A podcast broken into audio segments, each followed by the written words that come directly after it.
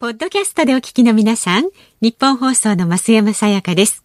辛坊治郎ズームそこまで言うかは、24時間ご意見対応型のラジオ番組です。辛坊さんへのニュースに関する質問や、今日の放送を聞いての感想、明日の放送で扱ってほしいニュースなど、24時間受け付けています。あなたが番組を聞いたタイミングでメールを送って、感想やご意見をツイッターでつぶやいてください。お待ちしています。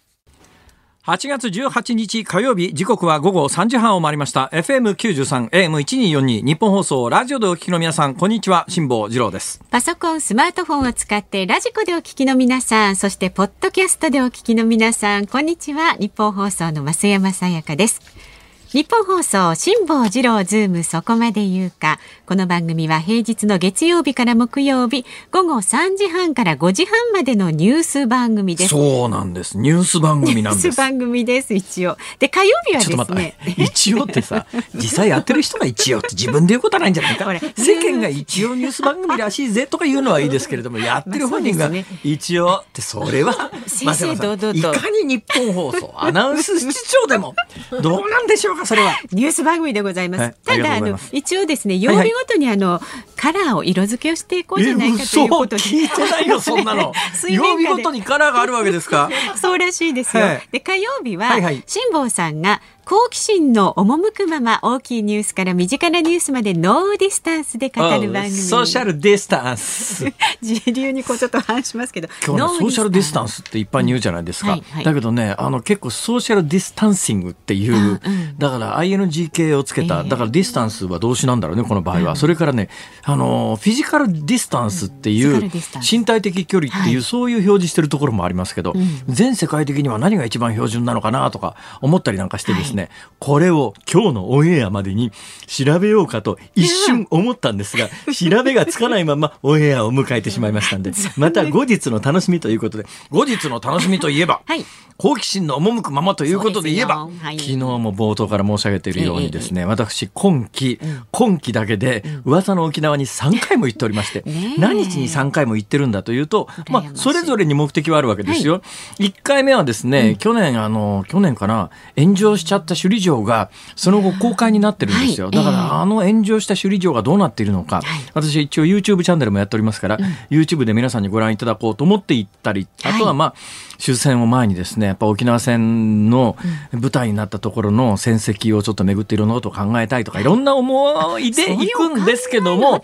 そういうそういう、そ、そう、ちょっと待ってください。いやいやいやちょっ。と待ってください。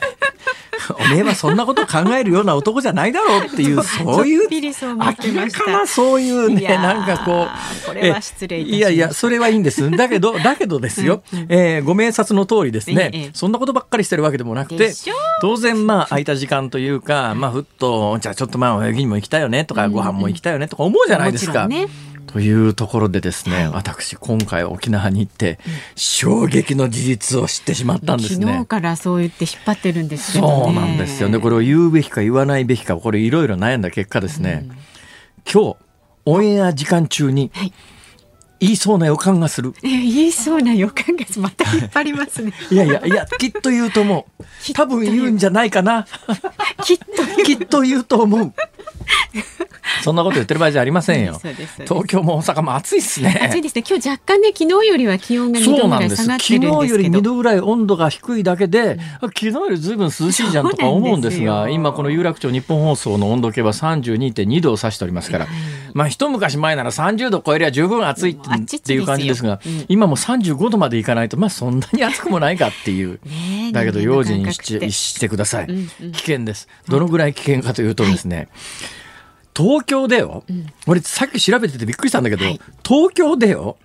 8月に入ってええ。熱中症で亡くなった方が何人いるかっていうの、ええええ知ってます？8月に入っててまだ18これあの日コロナで亡くなっった方とかねコロナの感染者ってあの発表される陽性者っていうのは PCR 検査であぶり出された人で半分ぐらいは無症状なんですよ。鼻風邪にすらなってないっていう、で残りも大半が、まあ、いわゆる軽症ってやつで,、で軽症でも重たい方でなんか味が分かんなくなっちゃうみたいな人がいるくらいですから、まあか、あの鼻風邪みたいな人たちが大半だったりなんかするんですが、はいでその数字は毎日バンバンバンバン発表されるじゃないですか。熱中症で8月に入って東京都だけで亡くなった方が何人いるかっていうのが、東京都監察医務院というところが発表しておりまして、はい。えーこれまでに亡くなった方、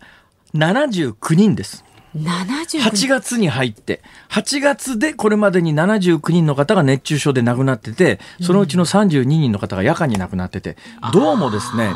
あの寝てる間に気がつかないんで、昼間なら暑くてエアコンつけるじゃないですか。ねね。ところが寝る前に1時間だけタイマーつけとこうと思ってはいはい寝たりなんかしてはいええ、最初すごい寒かったりなんかするとはい。布団かぶって寝るじゃないですか。ええそうですね。で、眠りの深い人はそのまま眠りがドーンと深くなったんだけど、1時間後にエアコンが切れて室温がどんどん上がっていって、結局本人気がつかないうちに32人の方が夜間に熱中症で亡くなってる。ちなみに東京都で8月に入ってから新型コロナで亡くなられた方が何人いらっしゃるかというと、実は東京都って、今日はあの一部の新聞に出てましたけれども、どうもね、集計がなぜかわからないんだけど、他の自治体に比べて遅くてですね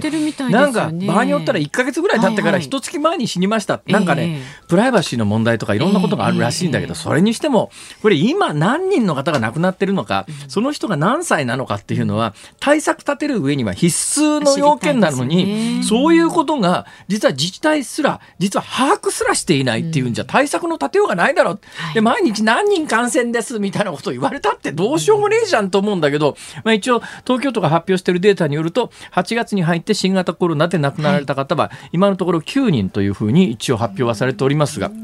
8月に入って、熱中症で亡くなった方が79人。今目の前にある危機として、どうよこれ。どっちを警戒すればいいかという。いや、それはね、あの、比較の問題じゃありませんよ。ね。だから、こういう状況になってますから、HIV の感染は気をつけなくていいですってことにはならないわけそうでですね、それはもうみんな並行して気をつけなきゃいけないんだけれどはいはも、だけど、今は我々の責務として、これ注意しないと命に関わりますよというのが、あの、無症状の人が何人っていう話なのか、それともやっぱり今月に入って熱中症で東京だけで70人以上の方が亡くなってるっていうことが重いのか、これはもうこれ以上は言いませんけれどもや、ちょっとやっぱりあの我々考えていかなきゃいけないんじゃないのという気はしますが何が言いたいかというと、はいあの今の暑さは本当に危険です。命に関わります。で夜寝てる間にあの30人以上の方が東京だけで亡くなられてる。だから寝る前にエアコンガンとつけて、一気に室温を下げて布団かぶって寝るのは極めて危険ですから。だったらちょっと高めにしてでね、電気代から言ってもどうもですね、はい。今の新しいエアコンは、うん。うん特にこの日本放送で買っていただいたエアコンは 特にですけど、さすがにもうこの季節なくなってきましたか？ちょっと前までやってましたけど。そうね。はい。そうそう。最新型のエアコンってね、消費電力ずっと昔に比べると低いんですよ。そうすると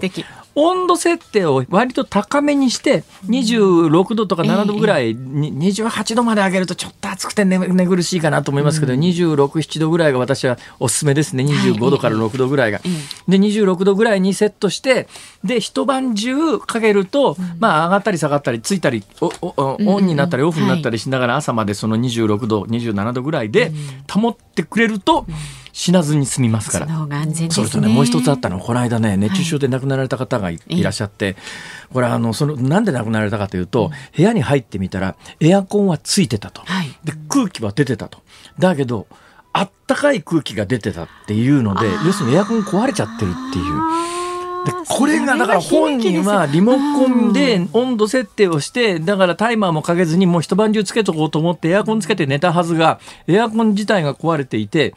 もうそのまんま帰らぬ人になってしまうってこういうケースも現実に起きておりますからあの命に関わりますんではい。あのとにかく寝る前に今あの何回も申し上げます。東京だけで夜間に寝てる間に32人の方が亡くなられてます。だからもう朝になったら気がつかないですよ。だからなんでそうなっちゃってるかというともう夜の間に部屋が暑くなってるのに気がつかないまんまあの命を落とすというケースが多発してますからまさに多発ですよね。30人超えてりゃお気をつけくださいということを私の責務として申し上げて今日は私は言うべきことを言いましたので これをもって失礼をさせて何言ってるんですか？えあれ？ちょっとこれからですよはい、これからですよ。さようか。はい、ほな、まずねぼちぼち言いましょう。今日はね、必ず沖縄の話をしますから。これがね、私にとっては衝撃なんだけれど、ええ大半のリスナーさんにとっては、それがのどうしたっていう。それってどうなんだろう？私が逆にリスナーさんの立場なら、ええええあのね、ラジオの喋り手さんがええこの話を始めた瞬間に、関係ねえよって言うだろうと思うそういうネタです。えーあ今増山さんの隣にいる構成作家の方がお詫び文をて お詫び文の定型文をそんなものはないですよ。はい。そんなもの？えー、そんなものはないんですか？そうですよ。はい。まず株と為替の動きをお伝えいたしましょう。心の中にあるそうです。そうです。そういうこと、うまいこと言いますね。はい。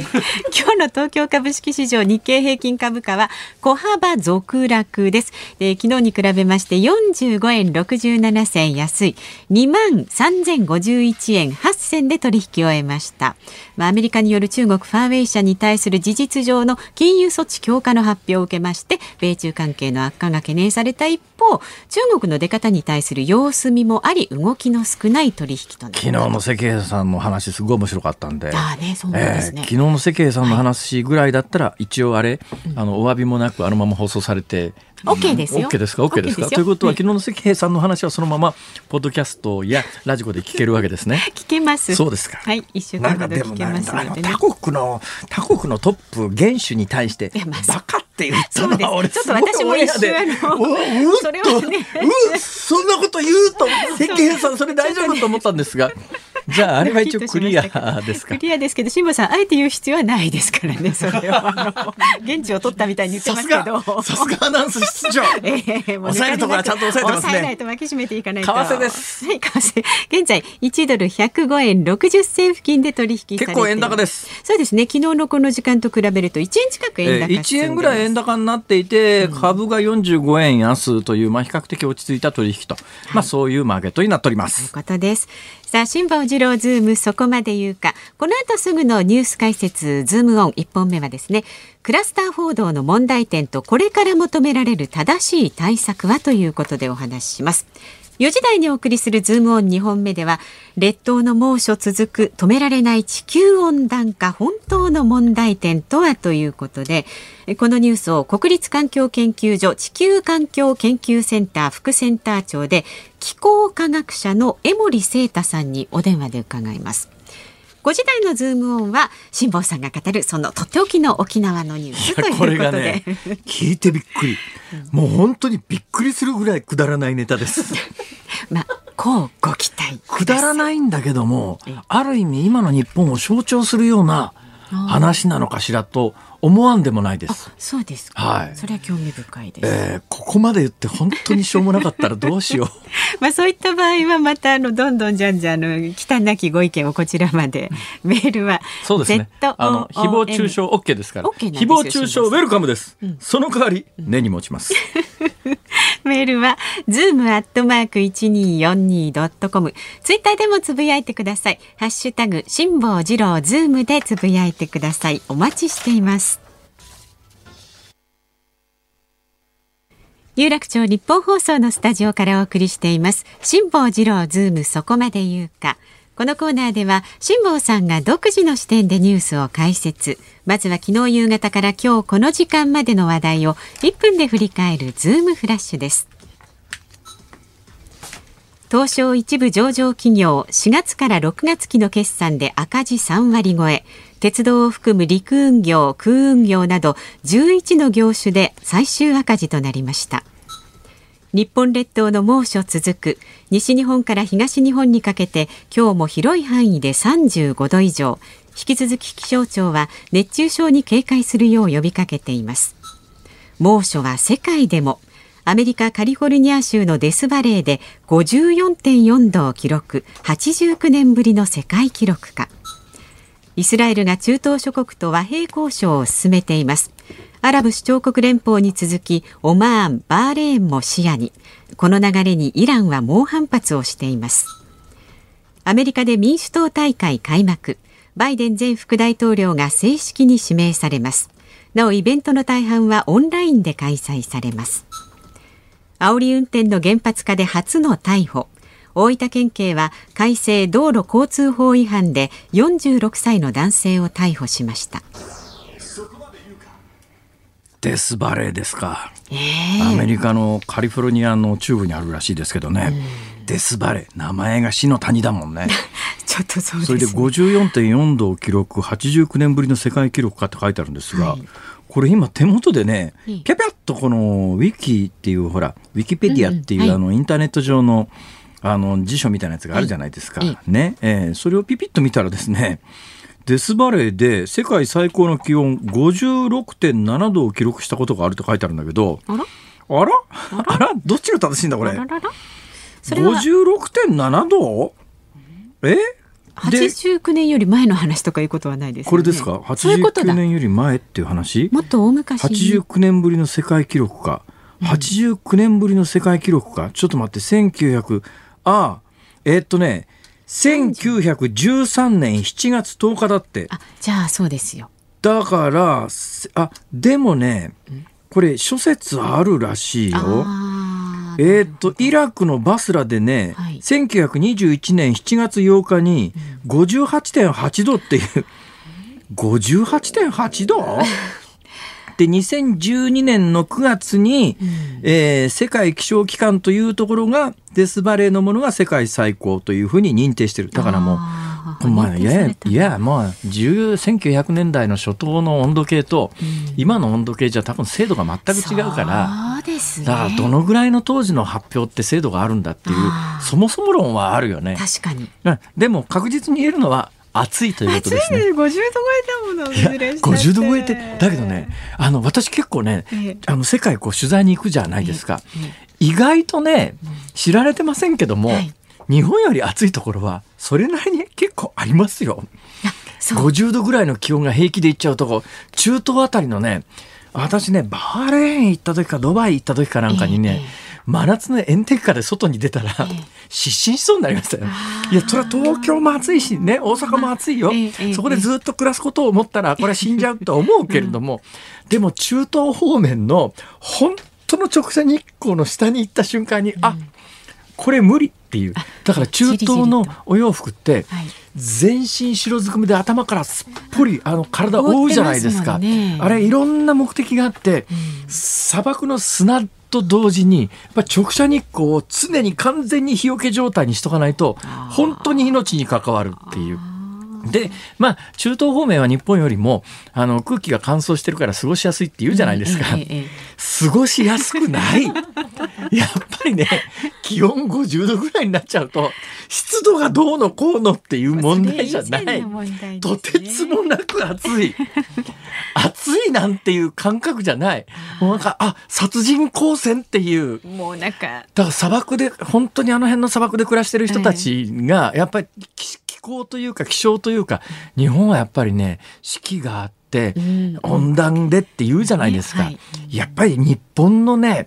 春夏秋冬ってね、うん。穏やかだし、これある意味国民性を作る大きなだからやっぱりあの中東方面でねあのカンカン照りのところでやっぱり一生送るということになると、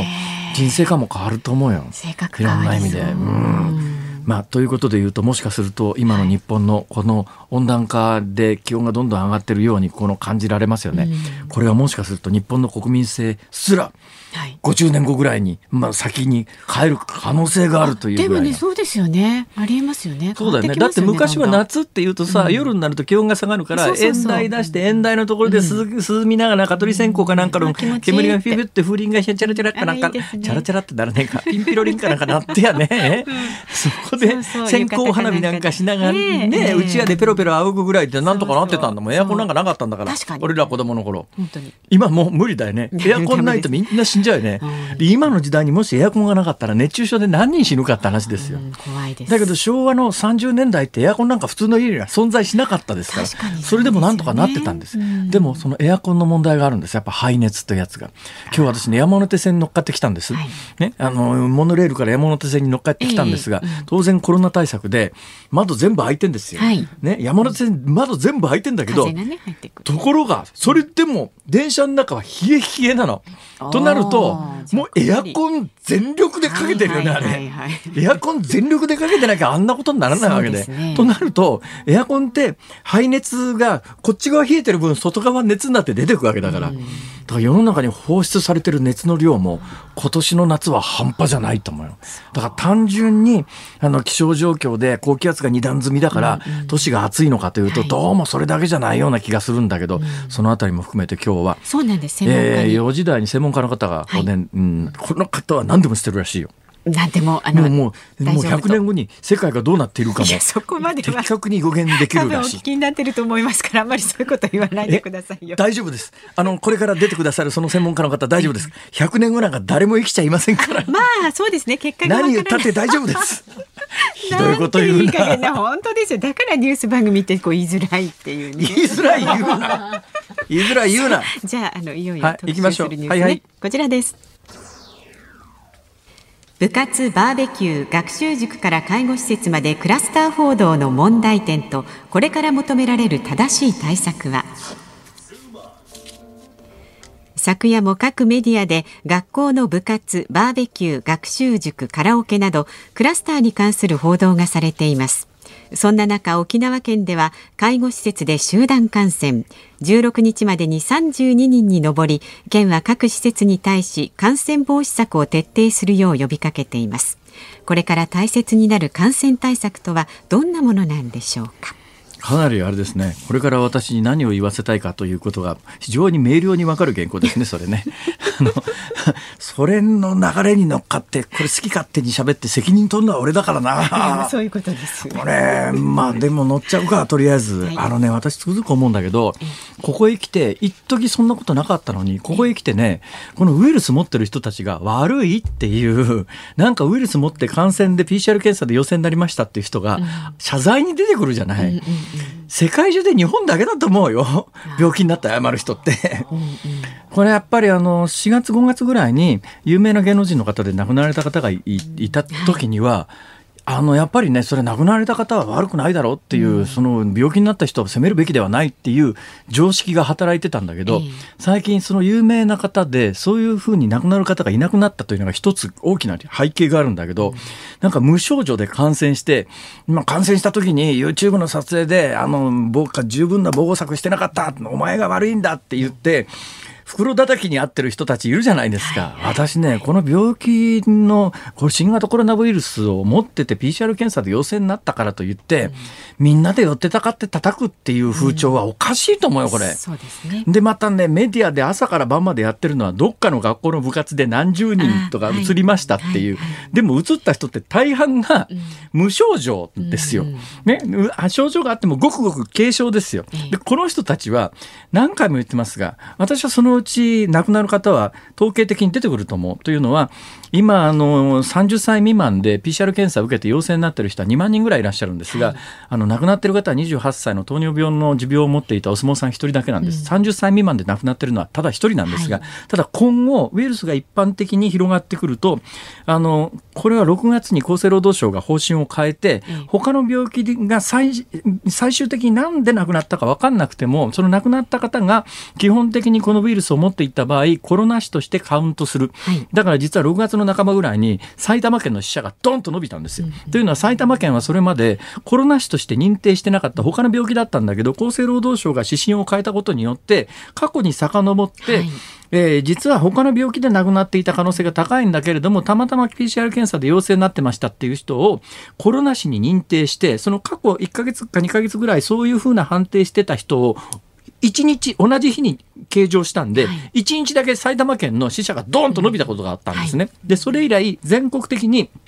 統計の基本を合わせるために、あの、どんな理由で亡くなられても、コロナウイルスの陽性反応出てる場合にはコロナ死としてカウントするということになると、今のところ30歳未満の方って、まあ、ごくごく軽症の、持病を持ってない限りね、ごくごく軽症どころか、あの、無症状の人が大半なんだけれども、はい、ただまあ、今みたいなカウントの仕方すると、他の病気で亡くなってもコロナ持ってましたということになると、コロナ死としてカウントされるんで、今のようにゼロが続くということはないと思いますけれども、現実問題として、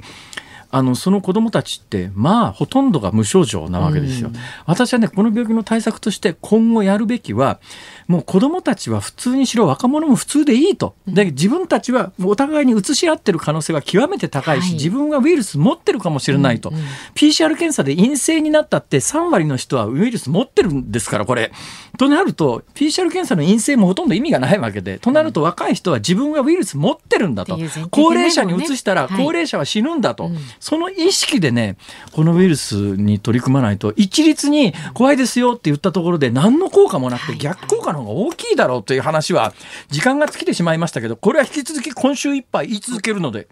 わかりました。よろしく。はい。ズームをこの後4時台にもお送りします。8月18日火曜日時刻は午後4時を回りました。辛坊治郎と。増山さやかでお送りしています。ニッポン放送がお送りしています。辛坊治郎ズームそこまで言うかえっ、ー、とツイッターご紹介しましょう。ありがとうございます。フエルさん。え？フェルさんっていう方。フェルさん？フにね、絵が小さくてるですね。フェルじゃないですか？フェルかな？そうですね、はい、フェル。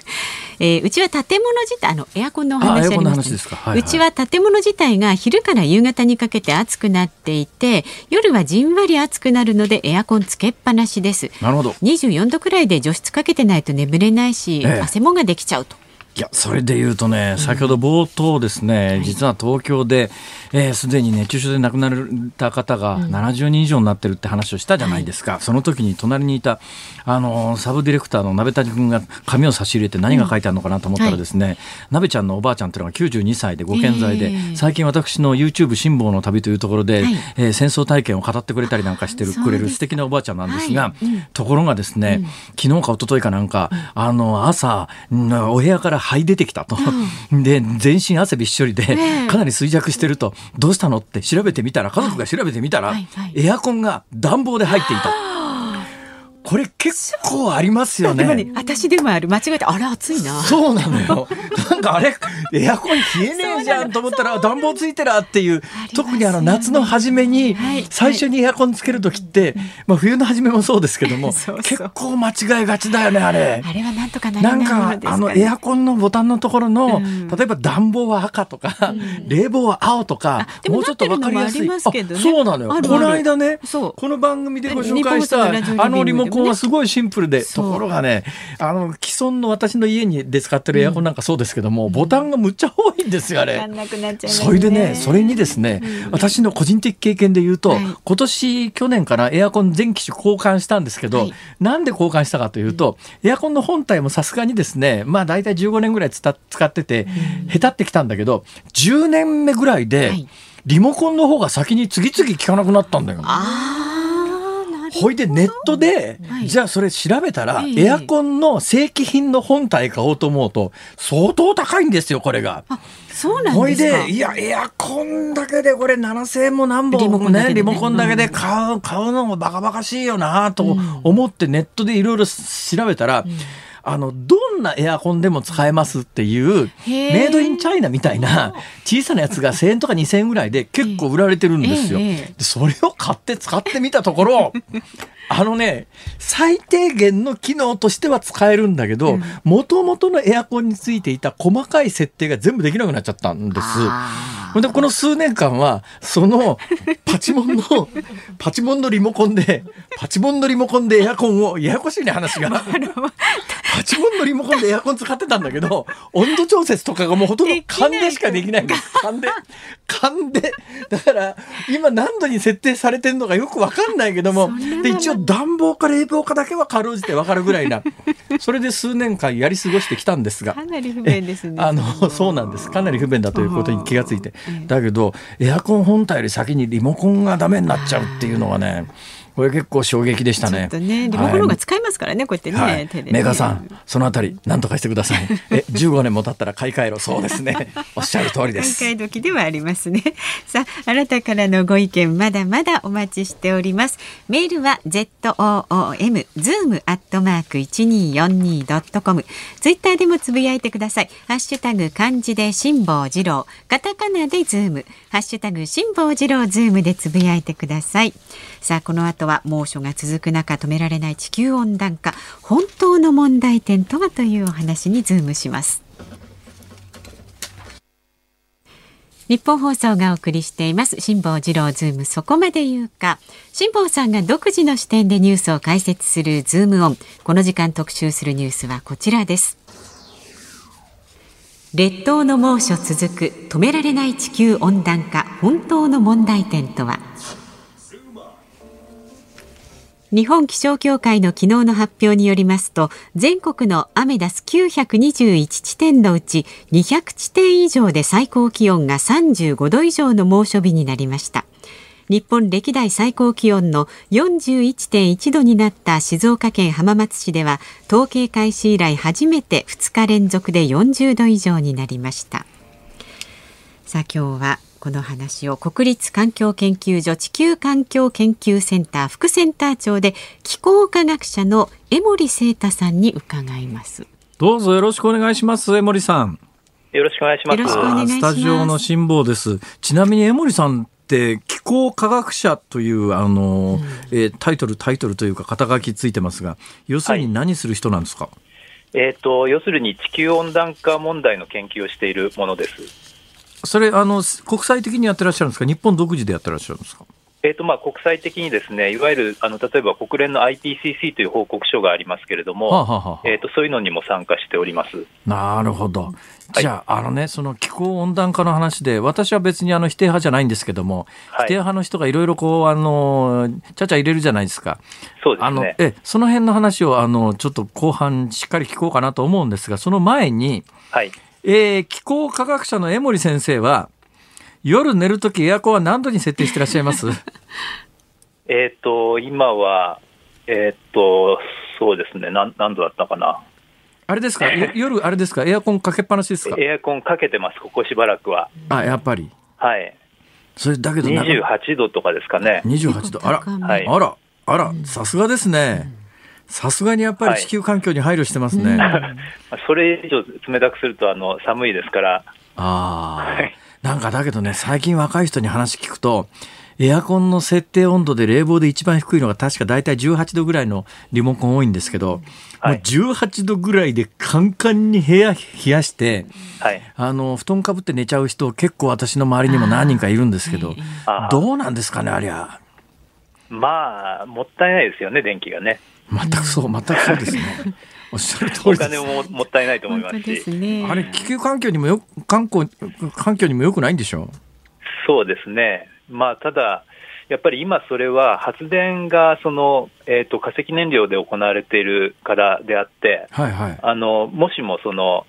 えー、日本中の発電が例えば太陽とか風力で行われるようになれば、ええ、あのみんなどんなに電気無駄遣いしても CO2 は出なくなりますよね。あなるほど、えー、まあ、ただ電気はもったいないですけどね。なるほどね。はい。まあ、要するに突き詰めて言うと、それで化石燃料でボンボン電気作って、それを消費すると地球温暖化に直結するということですね。そうですね。地球温暖化っていうのは、これ、あの、どの程度証明されてるものなんですか？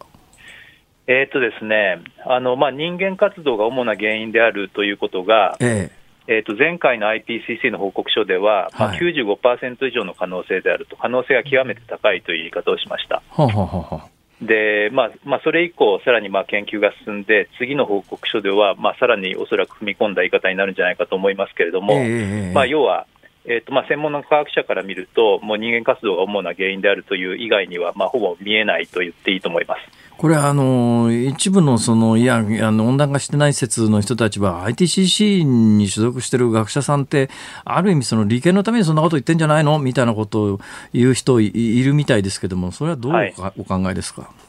そうですね。あの IPCC の報告書っていうのがどういうふうに作られてるかっていうのをぜひあの皆さん知っていただきたいと思うんですけれども、えー、あのまあ、世界中から集められてきた科学者が原稿を作るんですけれども、はい、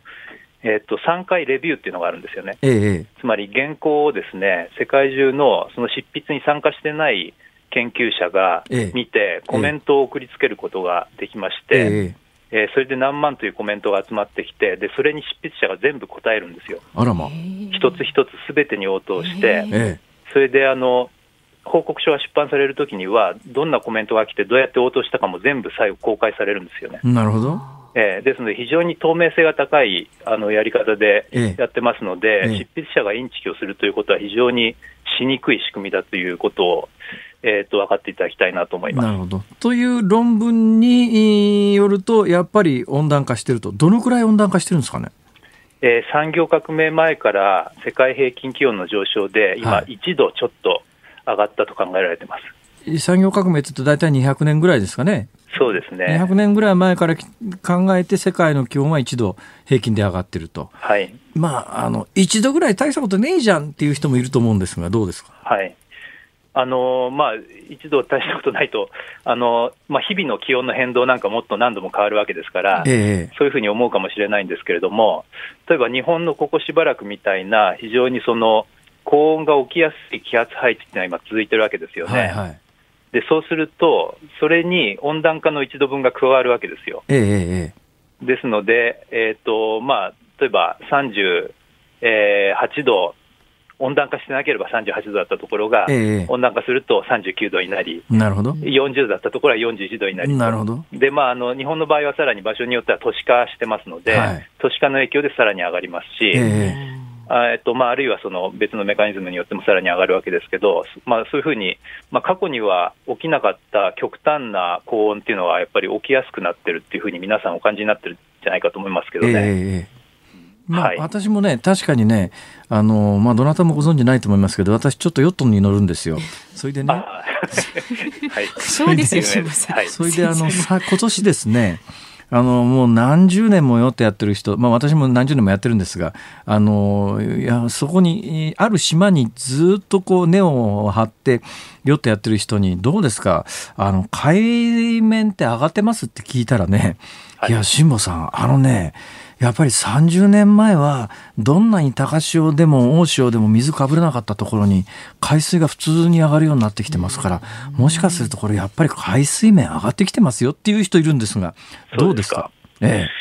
そうですね、えーと、世界平均の海面水位が過去100年で20センチぐらい上がったと考えられてます20センチも上がってるんですか？はい、でまあ、ただ、これはあの場所によってあの、そのローカルな海面っていうのは、海流の変動もありますし、ええ、それからまあ地盤沈下とかいろんな原因があって、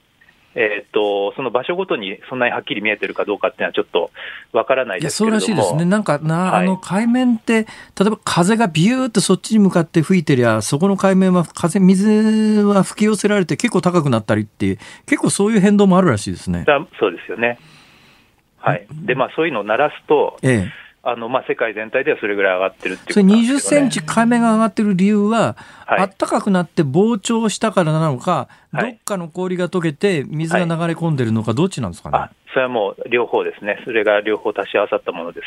あ。海水の熱膨張がまあ半分ぐらいで、はいはい、グリーンランドとか南極、それからあの大陸の氷河が溶けて、ええ。えー、海水が増えた分っていうのはまあ半分なるほど。ぐらいですかね。これ、ほっとくとどうなります？えーまあ、今世紀中にですね、はい、えー、まあ、最悪1メーターぐらい、えー、さらに海面が世界平均で上がると考えられてます。気温は、えー、気温はまあ4度とかですかね。4度。はい。これあのこういう人もいると、私が言ってるわけじゃありませんよ。私が言ってるわけじゃありませんが、こういう人もいるのは、いや、1度から4度、あの今まで寒かったところで、あの稲が栽培できるようになって、あのどこが悪いんだっていう人いますけど、どうですか？はい、あのもちろん場所によってはいい影響があってですね、まあ、北海道であのお米がたくさん取れるようになったりとか、はい、美味しいワインのぶどうが取れるかもしれませんし、えーあとあの北極海が氷が減ると、あの船が通れるようになりますので、近道ができるとかですね、はいはい、あのあのいいことが全くないとは言ってないわけですよね。えー、で一方で、しかしその、深刻に悪いことっていうのは別のところでは起きるわけですよね。はい。でまあ、寒いところだって暖かくなったら全部いいかというと、例えばシベリアの凍土が溶けて、ですねあの線路が曲がったり、建物が傾いたり、はい、えー、病原菌が出てきたり、ええ、いろいろなこと病原菌が出てきたりっていう話なんですけど、はい、あの最近それ時々聞くんですが、はい、今まであの氷の中に永久凍土の中に閉じ込められていたウイルスだの細菌だのみたいなやつが溶けてきたら、はい、あの出てきて今まで人類が知らなかったような病気が出てくるんじゃないのっていう話をどっかで読んだことがあるんですが本当にそんなことあり得るんですか、ああり得るとは思いますね。そういう研究は出ています。あらまあ。はい。あら、それはやっぱり偉いことですね。そうですね。えー、でもねあの地球って過去あの寒冷と温暖っていうのをこう繰り返してきてあの氷河期とかありますよね。はい、そうです、ね、どうなんですか？その氷河期等々が起きる地球の温度の変化のメカニズムってまず分かってるのか分かっていないのか。あある意味はその分かってるにしろ分かっていないにしろそういうことで起きる温度の変化と地球温暖化によって起きる温度の変化との関連性はどうなのかとかそのあたりどうなんですか？はい。えーとですね、過去、あのまあ、いわゆる氷期、間氷期というふうに言うんですけれども、はい、えー、10万年ぐらいの周期で、まあ、何回かあの起こっていて、ええ。えー、それで、まあ、そのメカニズムはよく分かっています。えーと、その少なくともそのきっかけを作るのは天文学的な現象で、えーと、地球のですね太陽の周りの公転軌道、はい、それから自転軸の、えーと、傾きですね、これがあの天文学的な現象で変化しますので、それによって地球に入ってくる太陽のエネルギーの、えー、変化が起きて、それがきっかけになって、氷期が起きたり、間氷期が起きたりすると。で現在、間氷期にいるわけなんですけれども、はい、でそうすると、その次にいつ、えーと、氷期が来るかというのは、天文学的な計算で予測できるんですけれども、できるんですか？はい、できます。はい、でこれはですね早くとも5万年後であると。5万年後はいいうふうに予測されます。なるほど。これ、氷期に入ると地球ってどのぐらい冷えるんですか？えー、っと、これ、世界平均ですと5度とか6度とか。あそんなもんなんですか？はい、そうですね。ほほそれじゃあですよ、これ私が言うわけじゃありません。私そんなこと考えてませんけれども、はい、えー、このままほっとくと100年ぐらいで地球が1度から4度上がる可能性があると。はい、そうすると、これ、あの、表記が5万年後に来たときに、はい、えー、表記と相殺されてちょうどいい具合になるんじゃないかとかっていうのはどうですか？そうですね、あの 表記が来たときには、なんかやっぱ表記は本当に来ちゃうと、それはそれであの人類にとって大変な話なので、ええ、あのまあそ、それはその時考えなくちゃいけないかもしれないですけど、まあ、何せ5万年後ですので。はい、やっぱり当面はその温度が上がっていろんなこと起きる方が心配なんじゃないかなと僕は思います。うんまあ、あの、え、おっしゃる通りだと思います。はい。かなりおっしゃる通りだと思います。だけどね、それで言うと、あの、温暖化のメカニズムっていうのは、やっぱこれ CO2 ですか？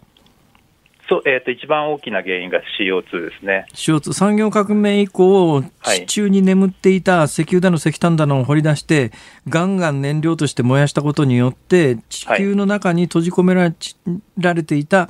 えー、CO2 が地表、大気中に出てきて、これが、まああのえー、温室効果で地球を温めてるというメカニズムですね。そうですねとなると、これ、えー、逆転させるには、はい、出てきた CO2 をもう一遍地中に戻すんですか、どうやったらいいんですか、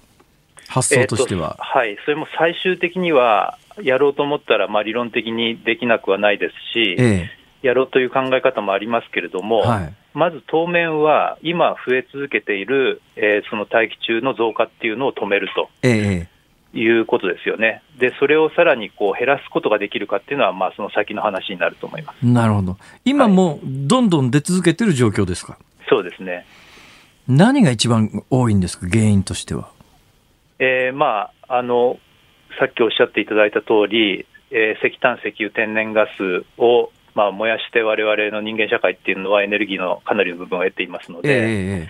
ー、えー、つまりまあ発電とか、それから車、エンジンのえー、自動車の車を走らせるといったこと、それからあの、まあ、ガスですよね、お湯沸かしたり、はい、料理をしたり、えーまあ、そういったその石油、石炭、天然ガスをあの燃やすという行為ですね、えええー、これによって CO2 が、まあ、あの大部分出てきているということになりますね。となると、そういうものを燃やすのをやめればいいってことですね。そうですね。そういうものを燃やすのをやめて生活の水準を落とさないためには、やっぱし自然エネルギーって話ですよね、これ。そうですね。うん。私は、まあ、はい、まあ、あと、もちろん選択肢としては、あの原子力ということがありますけれども、CO2 のことだけを考えればですね。で、ただ、まあ、もちろん、その事故とか廃棄物とか、まあ、そういう問題がありますので、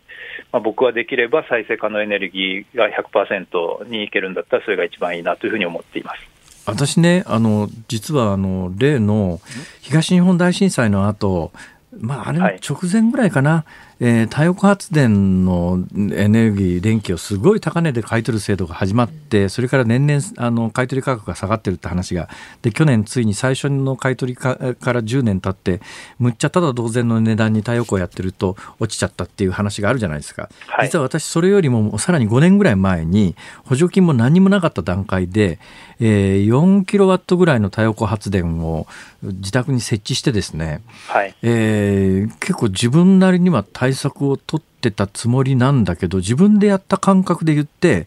日本に降り注ぐ太陽光の勢いと量から言うとですね特に太平洋岸は、はいあのほとんどのエネルギーは本気でやりゃ太陽光でなんとかなるだろうと思うんだけど太陽光って非常にアレルギーを持ってる人もこれそれなりに多いわけで、はい、なんで普及しないんだろうと思うんだけどこれ専門家から見るとなな何が起きてると思います？いや、えーと、今、どんどん、まあ、さらに普及していくと思いますけどね。でただ、やっぱおっしゃったように、その固定価格がすごく高かったときに、あの、まあ、いわゆる乱開発といいますか、まあ、かなりちょっと乱暴な、あの、メガソーラーの開発とかが行われて、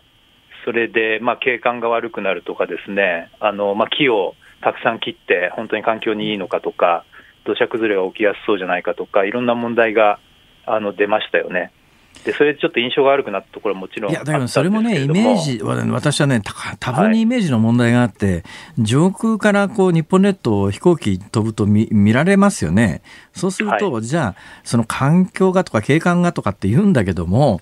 あの、おびただしい数のゴルフ場で、あの、あちこちこう掘り返されちゃったところの大地と、太陽光のパネルの分量でいうと、圧倒的にゴルフ場の方が大きいわけで、はい。それ景観がどうのこうのっていうのは相当イチャモンのレベルじゃないかっていう気は 私は個人的にはしてんですけどね。はい。これただやっぱり地域のあの人々が納得して増えていった方がいいので、で今、あの実際にはあの太陽光、大規模な太陽光もあの環境アセスメントをして、えー、っていうのは必要になりましたし、まあ、あとあの排気の問題っていうのは心配だったんですけれども、つまりその太陽年数過ぎたあのパネルをですねちゃんと業者が撤去してくれるのかとかいうことがあったんですが、これも積み立てが義務化されましたので、あのそういう乱開発の問題っていうのは是正されていくと思うんですよね。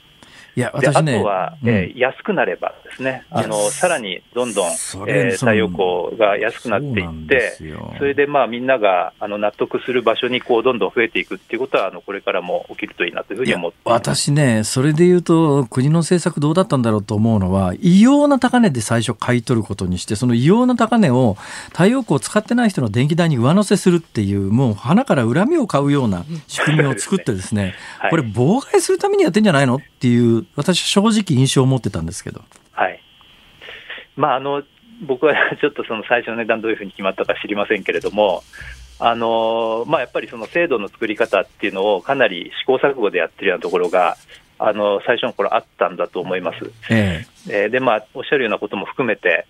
いろいろ、まあ、評判に影響したかもしれませんけれども、まあ、これから安定的にですね、拡大していったらいいんじゃないかなと思います。まあ、とにかく今のままほっとくと、あと4度、100年ぐらいで上がりそうだと。そしたらその先何が起きるかってやっぱりちょっと人間は想像力を働かせた方がいいってことですな。そうですね。ええー今のうちにこれを言うと、よし、北海道の土地を買うとかっていう人もいるだろうからな、人によって受け止め方は様々なんだろうけど、はい、先生、えー、非常に面白かったです。ありがとうございました。ぜひまたお願いします。はいはい、よろしくお願いします。まだね、聞きたいことは、あとね、あの、今日の10倍ぐらいはありますんで。はい。お願いします。はい、ありがとうございます。いたします。どうもありがとうございました。国立環境研究所地球環境研究センター副センター長で気候科学者の江森聖太さんにお電話でお話を伺いました。日本放送からお送りしています。辛坊治郎ズームそこまで言うか、はいはい、メールをご紹介していきます。小下さん看護師の43歳静岡県の、ね、ご苦労様です。本当にね大変です、はい、昨日浜松41.1度浜松のおばは軽い熱中症の症状になって頭痛があったとのこと。これが静岡全体に広がったらと思うと怖いです。で先ほどの先生の話を聞いて本当に温暖化対策排ガスを減らす対策必要だと思いました。そうですね。おっしゃる通りですね、まああの一人一人ができることで言うとまあだから本当はね電気使いすぎない方がいいのは分かってんだけど、だけどじゃあそれ我慢して命にかかるとね。そうなんですよ。やっぱりそこは譲れないとこですからね。判断がなかなか難しいなとは思いますが、この話をしだすとね、私ねなんか今日ずっと番組上ね引っかかってて何か言わなきゃいけないないけないなと思ってることはずっとあるんだけども、はい。それはね心の隅っこの方に引っかかったまんまなんですね。よくありませんか？何か言わなきゃいけないって思うことがあるんだけど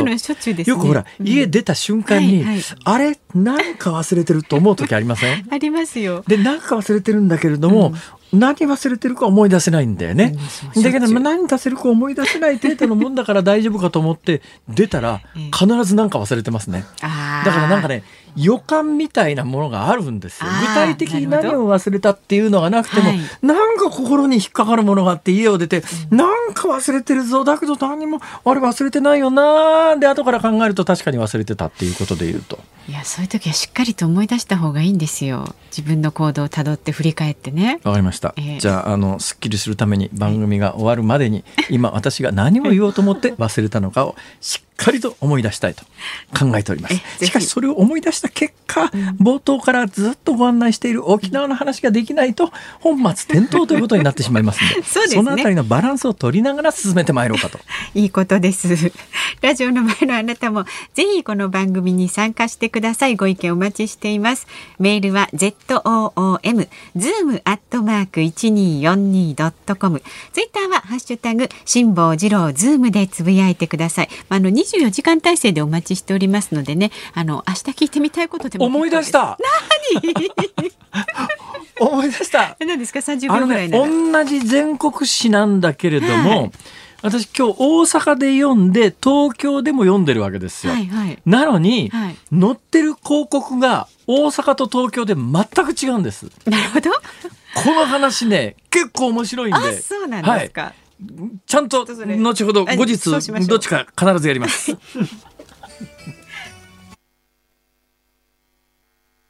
8日火曜日時刻は午後5時を回りました。辛坊治郎です。日本放送の増山さやかです。今あの冒頭音が花粉が上がりきてなかった。大丈夫ですか、これね。もう一遍やりましょうかね。こういうのは勢いですから。8月18日火曜日時刻は午後5時を回りました。辛坊治郎です。日本放送の増山さやかです。すいません。あの花粉というのはですねマイクのスイッチのことなんですがそうそう。これ最終まで上げないとですねランプがつかないんですがほんの数ミリ下がってたみたいで失礼しました。ですよ。惜しかはいった。はい、えーニッポン放送夕方のニュース番組。辛坊治郎ズームそこまで言うか。大好評の辛坊さんのエンディングリクエストコーナーは。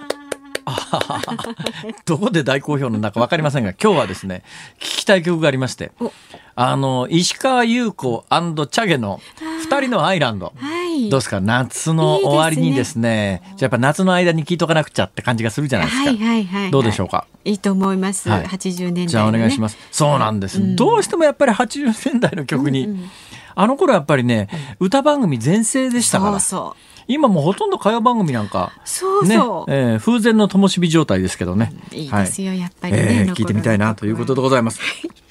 では、えーラジオの前のあなたからのご意見もお待ちしておりますので、こちらまで送ってください。で今日はあの途中になってる話が多いんですけれどもさっきあの思い出したって話は一応言っとかないと気になってる方も多いと思いますが、はい。関東と関西で同じ全国紙なのに載ってる広告が全然違うって話でしょ。う、何が違うかというと今今日関西版の経済新聞開けたらもうもうほとんど広告がみんな GoTo キャンペーンの旅行の案内なんですよ。あ通常価格いくらなのに GoTo キャンペーンを使うと今いくらですから、はい。あの大阪近郊の、まあ、高級ホテルみたいなところですね、ええ。最高ランクのホテルで普段だったら泊まれないようなみな、あまあ、ホテルがですね、うんちょっと贅あの GoTo トラベルキャンペーン価格いくらって言って、はい。そういうのが今日全国紙見てたらそういうのばっかりですよ関西。ところが関東来て東京来たら全くないのね。そう東京の人除外されてるから。ないですよ。全然これはやっぱり。りねちょっと怒った方がいいかもしれないですよ東京都民は。はいねどうなってんだこれっていう。はい。ねじゃあ東京都民はだったらね感染拡大防止なら、うん東京都内限定のホテルとかっていうんだったらどうでしょうか？うんいいと思ますいろんなアイデアはあると思うんだけど、どうもねなんか思考がスクエアになってそこから先思考停止になって考えなくなっちゃうんですけど、うんやるようにはいろいろあると思うんですけど、まあまああのおいおいそのあたりも話していこうかなと考えております。はい、メールのアドレスこちらです。ズームアットマーク一二四二ドットコム。ツイッターは漢字で辛坊治郎カタカナでズーム。ハッシュタグ辛坊治郎ズームであなたからのご意見をお待ちしています。辛坊さんが独自の視点でニュースを解説するズームオン。今日最後のズームオンはこちらです。辛坊治郎が語る沖縄のニュース。え？ーそういうタイトルなんですか？そうですよそれめちゃめちゃ喋りにくいじゃないですか。そういうタイトルをつけられたらですね、ええ。新型コロナの沖縄における現在の感染状況とかですね、やっぱりあの一番最初にこう感染がわっとこの数週間前に広がり始めた時にあの沖縄は軽症者無症状者の、えーまあ要するに対策をしてなかったんで、まあいいきなり皆さんを病院に入れたんで、病院が軽症者や無症状者でいっぱいになってその後あのもっと重い症状の人が出始めた時に入る病気病院がなくなってですね医療崩壊寸前まで行ってしまったとか、それから沖縄の新聞を読むとですね感染者数っていうのは出てるんですが感染者数と同時にですね本州本土ではほとんど報道されてませんがニュースにはなりましたよ、ええ。その一過線のニュースにはなりましたけれども実は毎日ですね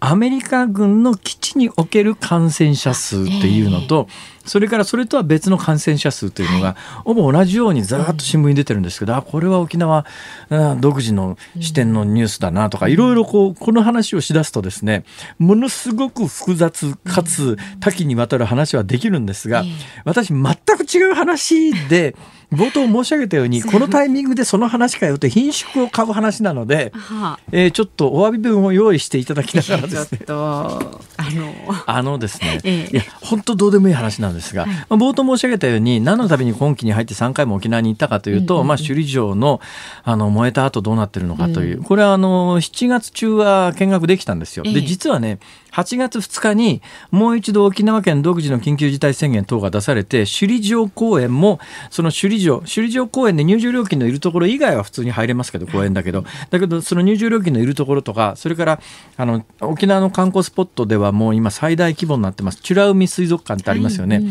美ら海水族館等は8月2日から8月29日まで今閉館中なんですよ、はい。だからまあ観光客が行かれてもほとんど行くとこないんですが、私はまあ7月中に首里城が空いてる時にあの燃え落ちた首里城の今どうなってるのかとか、それからまああの沖縄で今年ですね陸軍の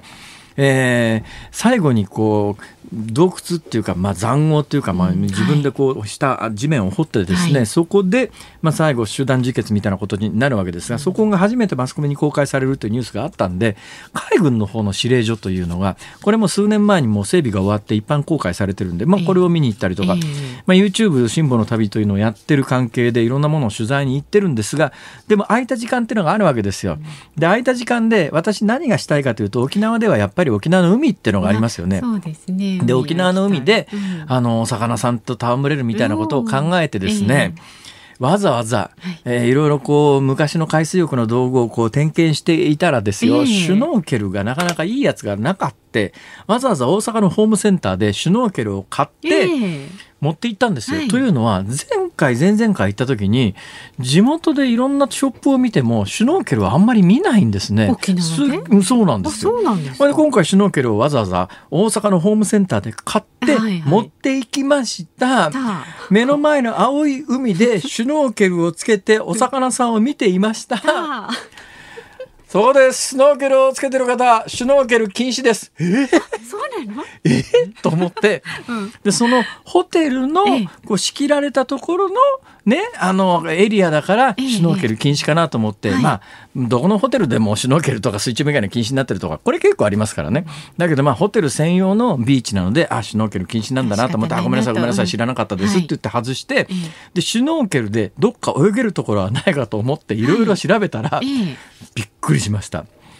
沖縄本島全域例外なくシュノーケル禁止。ダメなんですか？びっくりしました。沖縄の本島ですよ。でね、調べたら離島とか、例えば沖縄じゃない奄美大島とかは普通にシュノーケルつけて大丈夫なんですが、沖縄本島にはシュノーケルをつけて泳げるビーチというのがほぼ皆無なんです。で、ごく一部あるなと思ったら、ええインストラクター付きなら OK。つまり、業者に申し込んで、その業者さんと一緒に行ったら OK っていうビーチはごくごく一部ありますが、それもごくごく一部で、沖縄本島のビーチは原則として、ホテルがやってるビーチからそれ以外のビーチも含めて全面使用、シュノーケルが禁止っていうことをそういうものなんですか？いや、私もね、知らなかったです。仰天しました。えーほんで、ネットを検索してみたら、はいはいこれ沖縄県で海水浴を楽しんはいでシュノーケルをやろうという人にとっては、ある程度常識らしいであすよ。そうなんですかはい、びっくりしました。で、もう一つ驚いたのが、あの、その沖縄で、はい。だったら業者に頼んでシュノーケル行きゃいいよなと思って、ええ。あのシュノーケルツアーみたいなやつをうん。申し込んだんです、は申し込もうと思って電話かけて。でで申し込みをずーっと進んでいったら最後で跳ねられたんです。あのね60歳以下じゃないとダメなんです60歳オーバーはシュノーケルツアーにさ私は3歳の時から、あの反応河原の殴り川でですよ。そうでしょうね。反応からの殴り川で3歳の時からシュノーケルはやってるっちゅうのに、ダメなんです。60歳以上はシュノーケルツアー参加できないんですよ。辛坊さんの代わりにショックを受けてあげています今そうでしょ？ひどいっしょ。こんなひどい高齢者差別あるか？いや。60それも60歳が線引きって今時どうなのよ。まあ60歳ほんでじゃあ自分でシュノーケル持ってったらシュノーケルは沖縄本島では使えませんって。これ一体どういうことなのだと。これ多分ね世界中であの60歳でシュノーケルツアー禁止だとか、いや全面島中の海岸シュノーケル禁止だとかって。で逆に言うとあこれビジネスチャンスがあるなと思ったのは、ええ。沖縄で、あのプールみたいなところで岩礁みたいなやつを作って海水魚を泳がせて、高齢の方も含めてシュノーケルで自由にお魚が見られますよっていうような公園作ったら、ええあ森岡剛さんに教えてやろう。森岡剛さんという方は沖縄で今リゾート開発を手掛けてる USJ を立て直したおじさんのことです。え脈絡なく思い出してしまいました。まあでもびっくりしました以上びっくりしていただきましたか？もうもろびっくりしたありがとうございます。ズームオンでしたお聞きいただいているのは石川優子チャゲで二人のアイランド。というカラオケで歌う定番の曲ではありますが、今もうカラオケでなかなか盛り上がるわけにもいきませんし、ええこれを二人で歌うとむっちゃ密になりますからね。確かにこれはまあ夫婦でいつも密なら仕方がないし恋人でいつも密ならまあまあ許されますけれどもそうでないところでなかなかこれはね。今ちょっとねはい自粛状態の歌にはなってるかもしれませんけれども1980年代の名曲でございます。でも元気出ますよねこの曲ってすごくね、今週はね、えー残り明日明後日と元気が出る曲を中心に行こうかななんてはい一応考えております。楽しみにしております。